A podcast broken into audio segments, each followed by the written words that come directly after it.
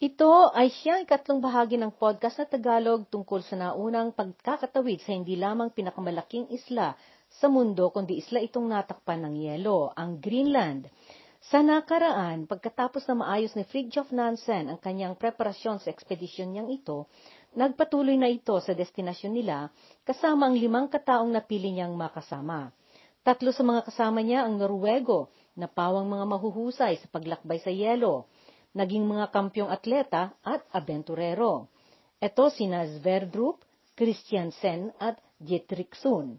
Mayroon din silang dalawang sami na kasama na nagbula sa lupa ng mga Lapon. Ito sina Ravna at Balto. Naiparating sila ng barkong pangingisda na Jason sa itinakda nilang pagsisimulan ng kanilang pagtawid. Ang lokasyon na ito ay sa silangang tagiliran ng Greenland upang maglalakbay sila sa looban nito na disyertong yelo sa pagtawid nila papuntang kanluran. Hindi pa masyadong nagtagal pagbaba nila sa barko na naghatid sa kanila at lumarga sila sa mga bangka nila noong sumama ang panahon. Nailayo sila ng paatras mula sa takdang na kanilang puntirya. Ipinagsikapan nilang hindi sila maanod na masyadong papalayo sa lupa at mapunta sa kalagitnaan ng karagatan. Habang sila'y nagsagwan at naglakbay pabalik, at papunta sa takdang na siya sanang sadya nilang pagsisimula ng ekspedisyon, nakatagpo sila ng mga natibong Inuit. Subalit hindi sila nagtagal sa mga dinaanan nilang pinaghintuan dahil naghahabol sila ng tiyempo. Noong ikaapat ng Agosto, nakarating sila sa bukana ng Sehested Fjord at doon nagdidikit-dikit ang mga pagkakatigas na yelo. Sinikap nilang nagsagawa ng mga siwang sa pagitan ng mga yelo. Hindi sila humintong nagsasagwan hanggang sa mag-alauna na ng madaling araw at nakarating sila sa maliit na isla na tinawag na UV-Vac. Nagpatuloy silang nanaga ng mga nagdidikit-dikit na yelo at naggawa ng puwang sa pagitan ng mga ito para sa kanilang pagdadaanan. Iyong napili nila noon na maliit na isla na siyang pinagtayuan nila ng kampo nila sa sumunod na araw, natuklasan nila na dagsa ang mga mababagsik na lamok doon. Ito ang nakapahirap na naman sa kanila. Sa kanilang pinaglakbayan, mapanganib ang mga pagitan ng mga glacier dahil malimit noon na biglang nababasag at bumabagsak ang malalaking bahagi nito sa tubig sa ibaba nito. Dumaan sila sa mga fjord at noong makarating sila sa malapit sa isla na Sinjartuarfik, nakita nilang may kampo na naman doon ng mga Inuit. Nalaman nila na ibang tribo noon ito noong napalapit sila. Kaagad na nagtakbuhang palayo ang mga tao sa tribo. Noong makarating si Nansen sa malapit sa mga tolda, walang naiwan doon at isang aso ang sumalubong sa kanila. Hindi naglaon, may dahan-dahang lumapit sa kanila na babae. Sinundan ito ng isa pa. Nang abot si Nansen ng lata na gaya ng kanyang ibinigay sa unang tribong nakaenkwentro nila. Dito, sa tribong sumunod na ito, nakipagpalit sina Nansen ng mga alay. Binigyan sila ng tribo ng mga nadaing o napatuyo na karne ng seal at bilang ganti sa kanila ni Nansen, binigyan nila ang mga ito ng karayom at lata. Sa mga Inuit sa panahong iyon, mahalaga ang karayom at lata na daladala ng mga estranghero o mga dayuhan dahil nagagamit nila ito sa pananahin ng kanilang mga kasuotan. Mas matibay noon ito kaysa sa karaniwang karayom na gawa sa buto na siyang gamit nila. Habang sila'y patuloy na naglakbay patungong Hilaga, marami silang mga nadaan ng mga isla at fjord na napansin ni Nansen na wala pa sa mapa noon na hawak niya. Ang mapa niya noon ay siyang pinakamabagong napalabas na nakalathala sa mga panahong iyon. Natuklasan din nila na pagkarami-rami ang mga ibon at hayop na lumilipad na nanirahan doon sa mga batuhan at talampas sa gilid ng lupang kalapit ng tubig karagatan. Dumating ang panahon na wala na silang nakakatagpong mga tribo at noon nagsimulang mag-atubili ang dalawang Sami sa kanilang patuloy na paglakbay pahilaga. Noong lumaon, nagsimula na silang umangal at magreklamo. Bago sila lumawas noon mula Kristiyaniya o Oslo na ngayon, ipinangako ni Nansen sa kanila na mga kasama niya na marami at sobra sa magkasya sa kanilang pagkain at inumin, kaya mabubusog sila araw-araw. Subalit sa mga panahon na iyon, kinailangan na noon na mairasyon ang pagkain.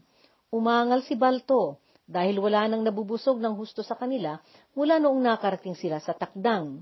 Dagdag pa nito na kinakailangan nilang kayaning isagawa ang kung ano-anong klaseng mahihirap na trabaho. Nagpaliwanag si Nansen na kung magpasasa sila ng pagkain araw-araw, ang kanilang probisyon ay makakaabot lamang hanggang sa kalagitnaan ng Greenland. Mauubusan sila ng pagkain.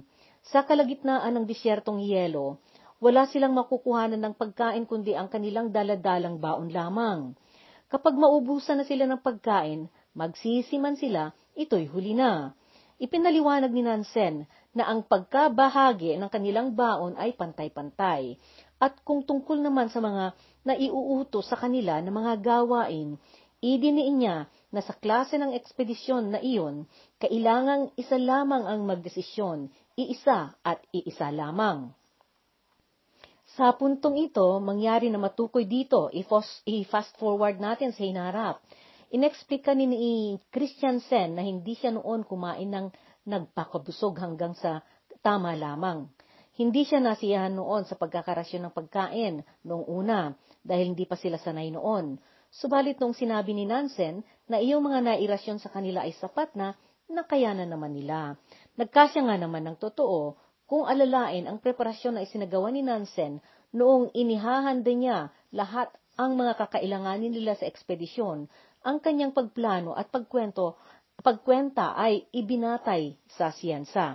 Pinagbatayan niya ang sukat ng enerhiya na maibibigay ng pagkain nila at iniugnay niya ito sa enerhiya na kakailanganin at gagamitin ng kanilang mga katawan sa mga gawain nila araw-araw. Ito ang dahilan kung bakit kahit ang klase ng kanilang baon ay napag-aralan ng maigi at kusang napili. Kaya hindi nila kinailang nakakaramdam ng lubos na pagkabusog o nagpasasa sa pagkain upang malakas at matibay ang mga katawan nila. Noong una, hindi naintindihan ito ni Balto, pero unti-unti naman nang nawala ang kanyang pag-angal. Iyong gilid ng lupa na kanilang inagapayan habang nagsagwan silang pahilaga ay naging mas kaaya-aya habang mas napapahilaga. Nasilayan pa nila doon ang kakaibang kagandahan ang nagpakita doong Northern Lights o Aurora Borealis. Ito ay penomena sa kalangitan sa bandang hilaga ng lupa na makikita ng parang umaalon na kulay na nangingislap-kislap at minsan ay parang malumanay na lagablab ng kulay na lumilipad sa kalangitan. Noong ika-8 ng Agosto, ang kanilang napiling maliit na isla na hinintuan nila para doon sila magkampo, natuklasan nila ito na naging tirahan na naman din ulit ng mga Eskimo. At gaya ng mga ibang isla na kanilang natuklasan sa mga nakaraang araw, ang mga naroroon ay mga luma at napag-iwanang sira-sira ng mga tinirahang kampo. Marami ang mga buto-buto at mga bungo ng mga matagal ng mga patay na nakita nila sa mga loob at labas ng mga kubo. Pinanukala ni Nansen na nagkagutom na naman din dito at siyang sanhe ng pagkamatay lahat ng mga nanirahan doon na tribo na hindi na nakaalis. Kinuha ni Nansen iyong isang bungo na walang sira para pag-aralan niya ito sa laboratorio pagbalik nila sa kabihasnan. Sa laon ng kanilang paglakbay, pahilaga sa tubig, at sa dami ng kanilang linagpasan at dinaan ng mga bundok na yelo o iceberg at glacier, tatlong beses na nabagsakan sila ng gumuho na nabasag ng malaking bahagi ng yelo. Sa mga pangyayaring ito, sandaling-sandali lamang ang naging pagitan ng kanilang pag-alis sa biglang pagguho ng bundok na yelo na bumagsak sa likuran nila. At dumating ang punto na sa wakas ay nagsimulang pagtawid nila sa interior ng Greenland. Noong ika-10 ng Agosto, nakarating sila sa dagat ng Umiyik. Nagkampo sila dito at nagpasya si Nansen na doon na sila magsimula ng maglakbay, patawid sa loobang disyerto na yelo ng Greenland papunta sa kanlurang tagiliran na gaya ng plano. Kung kaya, nagprepara sila para sa bahaging ito ng kanilang paglakbay. Gumawa si Dietrichson ng mapa ng dagat. Si Nansen at Sverdrup ay humayo namang nauna na pumasok mula sa uh, inland ice o sa bukana ng interior na yelo upang magmanman at nang maplano nila ang kanilang pagdadaanan.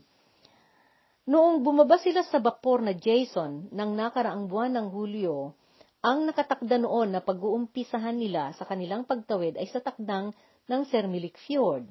Ito'y bandang mas nahihilaga pa kaysa kinaroroonan nila sa sandaling iyon. Kinalkula ni Nansen na pagdating nila doon sa umiik sa kabila ng isla pagkatapos ng 25 araw na nailihis at nailayo sila, ay nakapaglakbay na sila noon ng 800 kilometro sa tubig.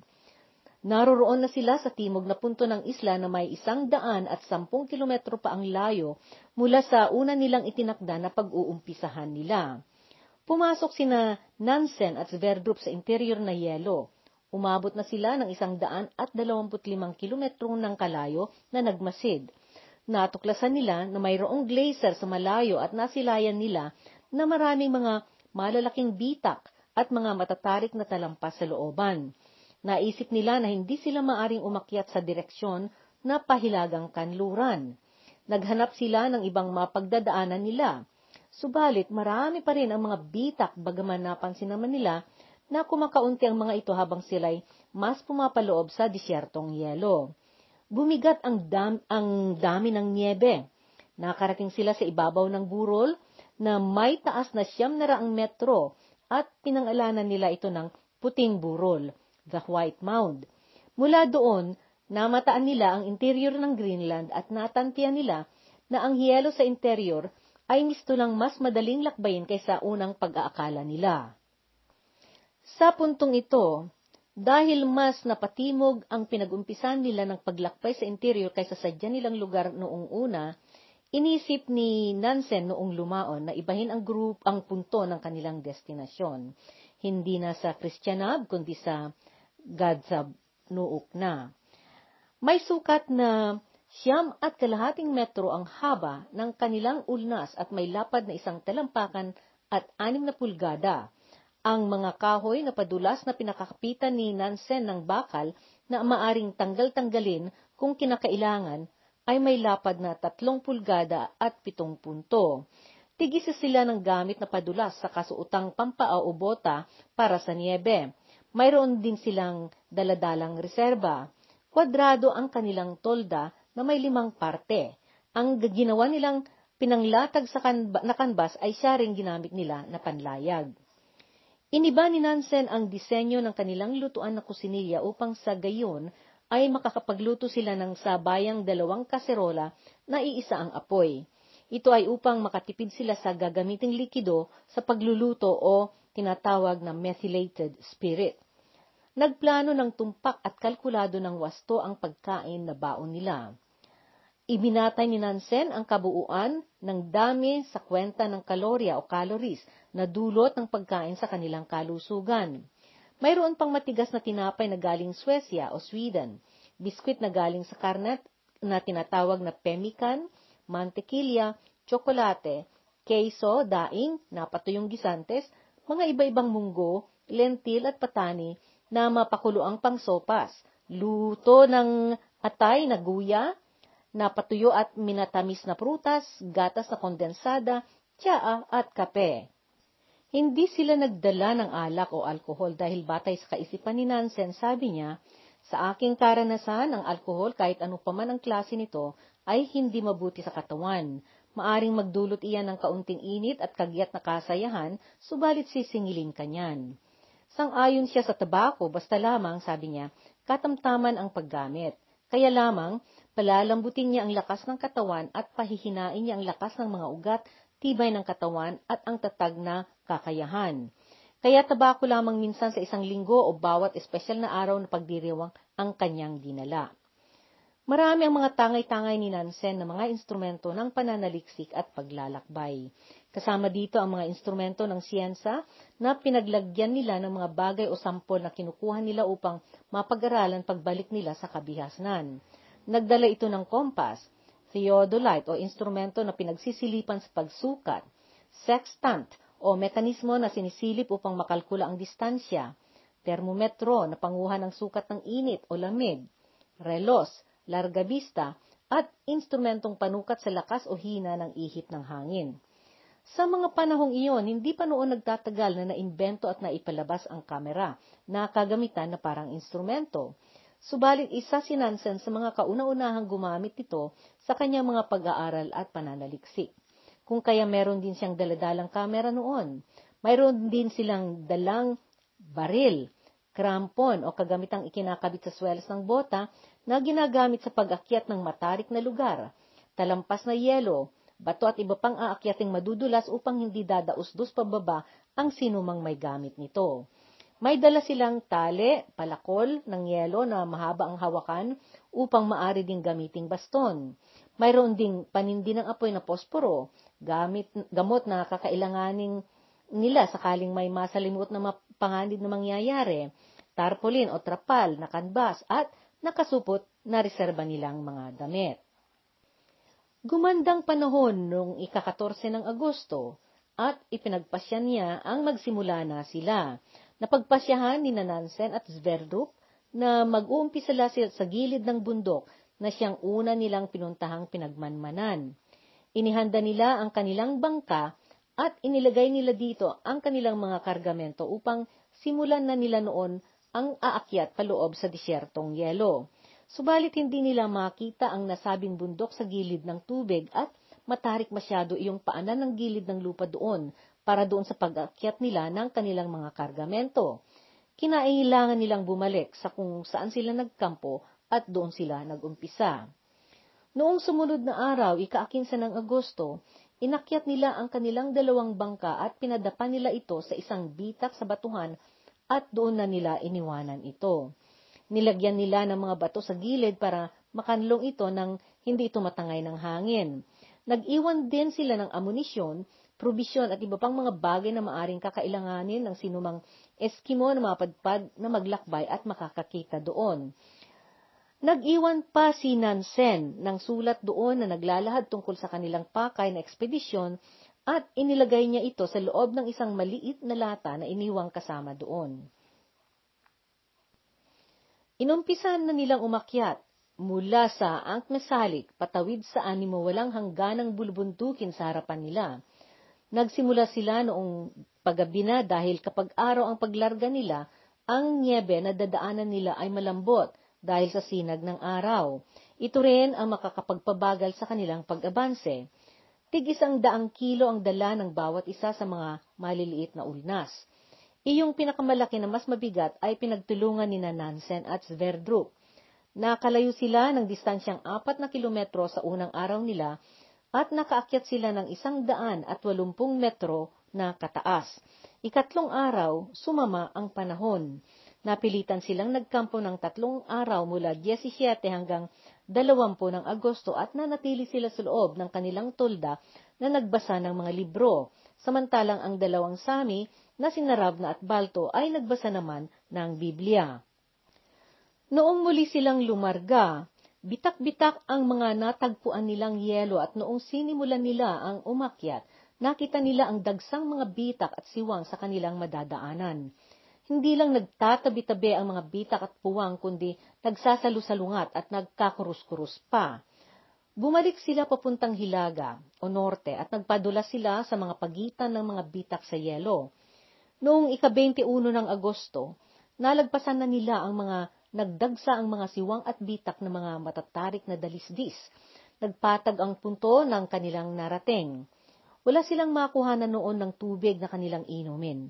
Ang tubig nilang natira noon ay iyong pinantunaw nilang niebe sa bote na itinali nila sa kanilang mga sinturon. Sa laon ng apat na araw, nakaabanse sila ng labing walong kilometro at nakaakyat sila ng walong daan at pitumpong metro na kataas. Nagtulungan sila na nang isa-isang ng tulak paakyat sa kanilang mga ulnas. Mayroon iyong mga patag na ma- mapagdaanan nila, subalit marami ang mga lugar na bago lamang natakpan na naman ng panibagong patong na niebe. Ito ang nagpabagal sa pagdulas ng kanilang mga ulnas. Nakapahirap sa kanila iyong tuloy-tuloy nilang paghatak ng kanilang mga kargamento na kahalili ng kanilang pagbuhat paitaas sa kanilang mga ulnas. Sa kabila ng tibay at lakas ng kanilang mga katawan noon, liban sa pagod, nakaramdam sila ng mga pananakit sa katawan.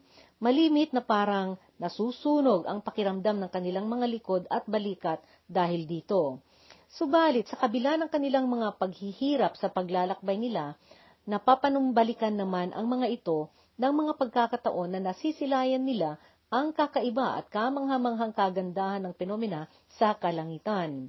Sa mga gabing maganda ang tiempo, napagmasdan nila ang kahangahangang kagandahan ng aurora borealis na animo sumasayaw na ilaw na may kulay sa kalangitan. Mayroon noong tiempo na nasilayan nila ang pagkagandang kabilugan ng buwan na pagkalaki-laki at napapalagiran ito ng mga mararangyang nagkikislapan na mga bituin. Ang aurora borealis ay tinatawag ding northern lights, penomena na makikita sa kalangitan sa bandang hilaga ng daigdig at nakikita itong parang makulay na alon na kumikislap-kislap at malimit na parang sumisilab na kulay na palipad sa kalangitan. Noong dumating sila sa puntong sobrang matarik ang kanilang tatahakin, labis-labis ang hirap at kapaguran na dinanas nila.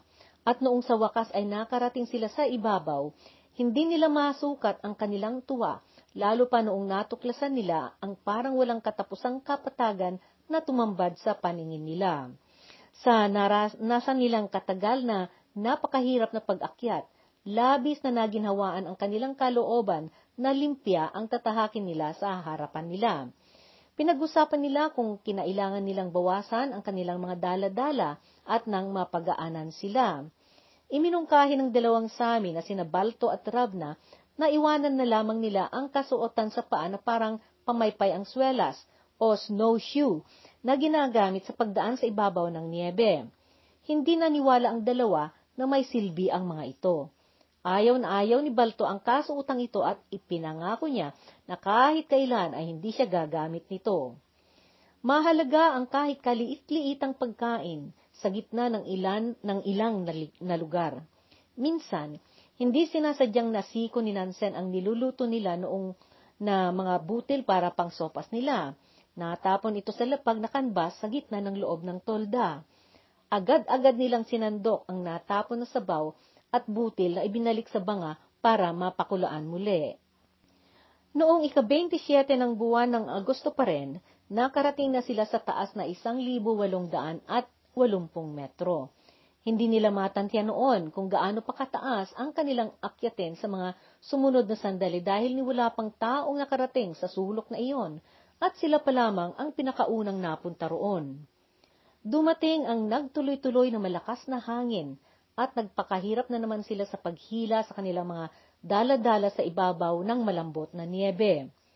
Iminungkahi ni Nansen na maglayag sila sa kanilang mga ulnas. Kaagad na umangal si Naravna at Balto. Ang wari nila ay kabaliwan ang iminumungkahi ni Nansen. Subalit idiniin ni Nansen ang kanyang pasya na maglayag sila sa ibabaw ng yelo. Napag-isipan na rin ni Nansen noon na ang isasagaw nilang rota mula sa kanilang kinaroroonan sa mga sandaling iyon ay papunta na sa puok na Gadsab at hindi na sa Kristyanab. Dahil sa tuloy-tuloy ng pagsama ng panahon, naisip ni Nansen na mapabab- mapapabagal sila ng lubos sa kanilang pagtawid at baka dahil dito, hindi na nila maabutan ang bapot sa Kristyanab na luluwas mula doon papuntang Dinamarca sa kalagitnaan ng Setyembre.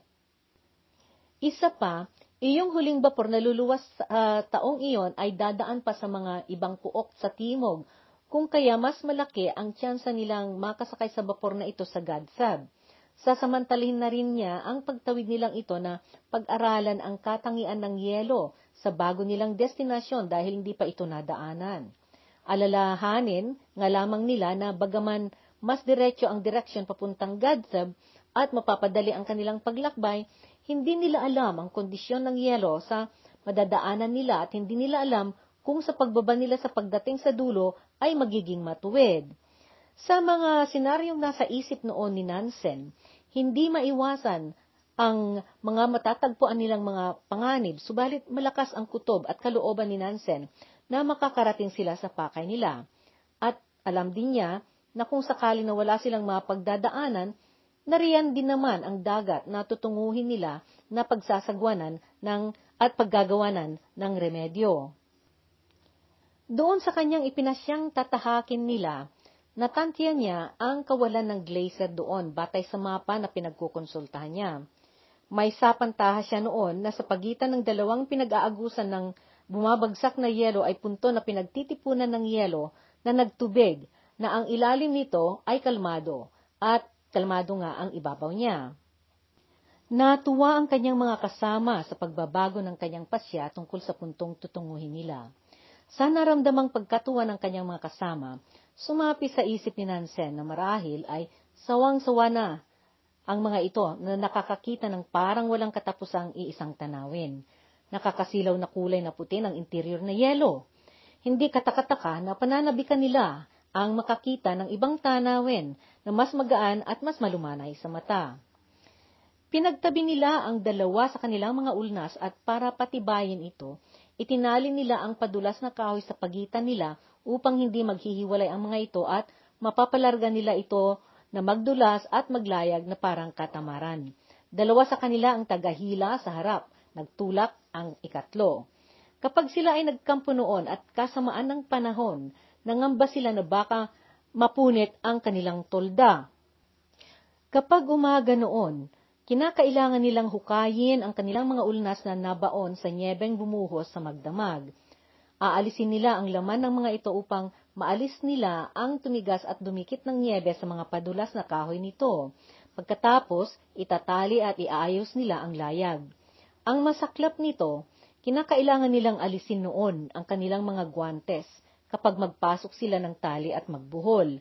Kapag inaalis nila ang kanilang mga kasuutan sa kamay noon, naninigas at labis na sumasakit ang kanilang mga kamay at dalire, sanhe sa sobrang lamig. Noong bumagyo ng niebe, naging masyadong mabagal ang kanilang paggabanse sa hanggang tuhod na kakapal ng yelo. Subalit hindi sila huminto, hanggang sa nakarating sila sa hindi na mapanganib na punto, kung saan ay hindi sila maibabaon sa niebe. Pagdating ng gabi, magtayo sila ng tolda at uumpisahan nila ito na ihabi ang pinagdugtungan ng dingding at ang lapag. Ang nakakapahirap na gawang ito ay ang hindi nila paggamit ng guantes. Mapanganib ang hindi paggwantes noon doon sa pwestong ito dahil maaring kainin ng lamig ang bahagi ng katawan na walang taklob na proteksyon. Sinalubong sila ng malakas na hangin. Ito ang nagpaatras sa kanila dahil umalin sa Biden ang pag-ulan ng niebe. Napabagal na naman sila. Napagtanto ni Nansen na sa kanilang kabagal na gayon, hindi nila mapadaling tahakin ang natitira pang distansya na kanilang tatapusin. Ito'y bumibilang pa ng 470 kilometro. Hindi nila maaabutan ang paluwas na bapor. Kung hindi sila makarating doon ng Setyembre, mapag-iiwanan sila ng bapor at malamang na baka nasa Copenhagen na ito. Bagaman mas malapit na ang Gadseb kaysa sa estasyon ng misyon sa Christianab na limang daan at siyam na na kilometro pa ang kalayo nito, malalalim na fjord at matatarik na mga bundok ang kanilang dadaanan sa huling isang daang kilometro bago nila marating ito. Noong lumarga sila uli, napilay ang tuhod ni Christiansen dahil nabangga ang kanyang padula sa isang sastrugi. Ang sastrugi ay bahagi ng ibabaw ng tumigas na yelo no umugis ng palikuliko. Tahimik na nagdusa ito habang nahirapan siyang naglakad. Nahirapan si Narabna at Balto sa matalim na liwanag sa kapaligiran, gawa ng purong kaputian ng paligid na tinatamaan ng sinag ng araw, kaya't gumamit sila ng pandong. Mabagsik ang liwanag ng araw sa araw, lalo pat ang taas na noon ng kanilang nilalakbay ay mga anim na libo at limang daang talampakan na. Hindi lamang manipis na noon ang hangin na mahinga, kundi ang sinag ng araw na tumatalbog sa kapaligiran ay nakikisalubong sa liwanag mula kalawakan. Parang naliliksyon na noon ang kanilang mga mukha na nabibilad sa araw at sa liwanag hanggang sa pumapaltos na pati ang balat nila. Pinanabikan nila ang makakain ng taba at nagdusa silang nakaramdam ng pagkauhaw sa mga sumunod na mga linggo na sila'y naglakbay. Pang ikaapat ng isang kilo ang nakatakdang rasyon ng bawat isa sa kanila sa isang linggo. Kinain nila ang mantikilya na baon nila na hiniwan nilang walang halo o lahok. Kinulang pa sila sa tabako. Noong naubos na nila ang kanilang rasyon, unti-unti nilang sinipsip ang abo ng kanilang tabako hanggang pati kahoy ng pipa ng tabako. Nagmuya ang iba ng dulo ng tali. Sinubukan din ni Nansen ito pero hindi niya nagustuhan ang lasa. Pero nadiskubre niya na nakakapawi ng pananabik sa tabako ang pagnguya ng kapirasong kahoy. Nakatulong ang pagngunguya na nang basa sa panunuyo ng kanilang mga labi at lalamunan, at ito'y nang pawi ng kanilang pagkauhaw ng tubig. Kinulang sila ng tubig dahil hindi sila nakakapagpatunaw ng yelo na hindi sila gumamit ng apoy. Sa mga tiyempong iyon, kinakailangan nilang tipirin ang kanilang likido na panggamit sa apoy dahil kumangunti na ito kung kaya sa pilitan na nagrasyon sila sa paggamit nito upang makaabot pa na mayroon silang panluto ng kanilang pagkain hanggang sa makarating sila sa estasyon na puntirya nila. Pinagtyagaan nila ang kanilang pagkauhaw at pananabik ng taba. Nahirapan ng husto si Otto Sverdrup at naisip na rin pati niya ang lumunok ng lumang langis na linsid. Tago nila ito na panggamit sa sapatos at gamit sa ekspedisyon. Noong ika-29 ng Agosto, humina ang hangin na nang tulak sa layag ng kanilang mga ulnas, kaya't inihinto nila ang paggamit ng layag. Nagsimula namang nagkalagan ang mga nagdidikit-dikit na nyebe sa daanan nila, kaya't sinubukan nilang gamitin ang mga daladala nilang mga snowshoe. Ang mga suot sa paa na ito ang gusto noon ni Balton na iwanan at itapon na nila, subalit hindi pumayag si Nansen.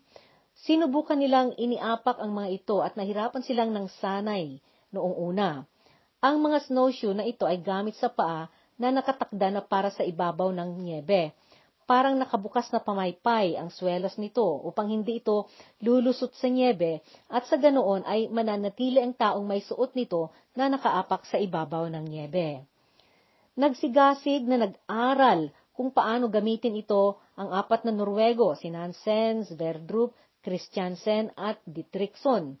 Pagkaraan ng di mabilang na pagkatumba-tumba, pagbagsak at pagkakasubsob nila sa mga yelo, natutunan nilang gamitin ang mga ito. Natuklasan nila ang kaigihan nito at natutunan pa nila itong gamitin pang-aliw at pagkatuwaan. Natuwa sila sa pagka pagaan ng kanilang pagtahak sa makapal na yelo samantalang malipit, malimit na napapalublob ang ibang kasama nila na ayaw gumamit nito. Sa bandang huli, nainggit si Balto at ipinasya niyang gumamit na rin nito. Subalit noong nagbago ang isip niya, nakalagpas na sila sa maluluwag na niebe at ang nahaharap na namang tatahakin nila ay matigas na niebe na ang ibabaw nito, kung kaya padulas na naman ang kanilang angkop na gamit noon. Umakyat pa sila noon at noong ika-31 ng Agosto, namataan nila ang malaking burol na bato at pinangalanan nila ito ng Gamel Nunatak. Ito ang kahuli-huliang bundok na bato na nakita nila bago sila nakarating sa pinakamataas na bahagi ng inland ice. Ito ang limpiang ibabaw sa interior ng Greenland na binalot at tinakpan ng yelo, tinatawag na ice cap. Dito natin puputulin ang pangatlong bahagi ng podcast nito tungkol kay Fridtjof Nansen at ang unang pagkatawid ng Greenland. Antabayanan at subaybayan ang susunod na bahagi ng ekspedisyon na ito at tutunghayan natin ang mga kakaiba at kahangahan nilang mga karanasan bilang abenturero na sumabak sa mga hamon na panganib ng disyertong yelo.